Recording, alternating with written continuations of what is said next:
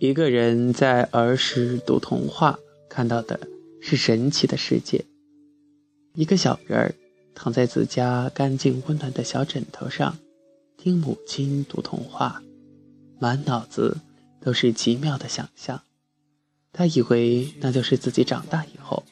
将要进入的世界。那时的童话好就好在，小人儿看到了世界的公平，好人终归是要战胜坏人，小红帽总是打得过大灰狼，灰姑娘也终于可以与王子幸福地生活在皇宫里。而达到这个理想以前所经历的九九八十一难，都因为胜利而变得非常浪漫，一点儿也不苦。小人儿这时要是提问，一定有积极的主题，从吃菠菜的重要性到世界上到底有没有神，都是想象自己将会在那个美妙的世界里大有作为。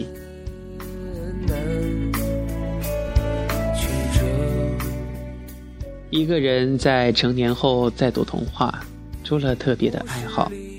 大多数人是因为已为人父母，身体已经从婴儿床的位置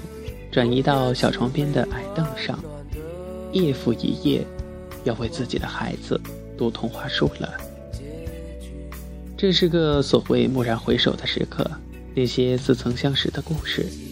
从人生湍急的进程中冉冉升起，度过了青年时代抛弃童话幻想的激烈。此刻一个人在童话书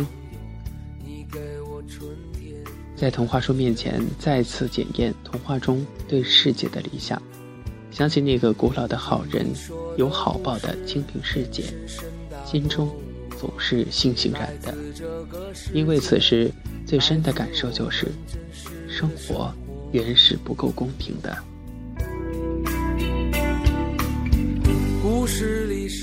但成年之后，成年人的心在童话面前显出了他的疲惫和倦怠。一个成年人读白雪公主给孩子听的时候，有时心中会蓦然一惊，他突然想到，也许事实根本就不是皇后史姬谋害白雪公主，而是白雪公主不喜欢后娘，史姬陷害皇后呢。一个人在成年的时候读童话，常常能在一团温柔的故事里读出背后深深的恶意。这种恶意的发现是与他对生活的理解联系在一起的。后来的生活摧毁了儿时璀璨的愿景，许多人在此时发现自己小时候心中的美好世界已经坍塌了，因为从前的童话也已经变质了。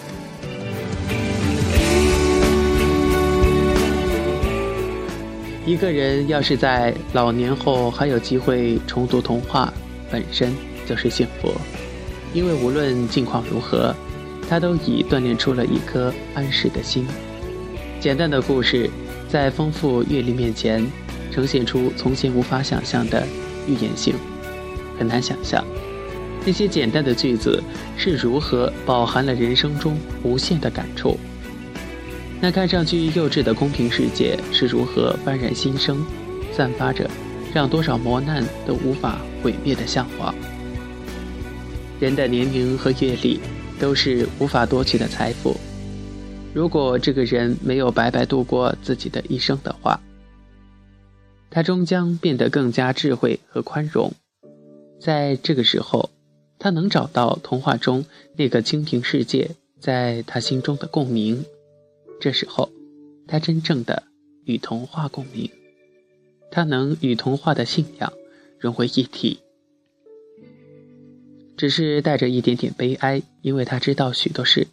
在童话中存在，也在心灵的理想世界中存在，只是自己的一生都无法到达。我最亲爱的朋友，一个人如果一生都阅读童话，那么他会渐渐持有对童话的信仰。一个人在童年和老年时容易接近童话的理想，是因为人生的这两个阶段有更多的心灵生活，而不需要与现实苦苦搏斗。故事里始终都有爱。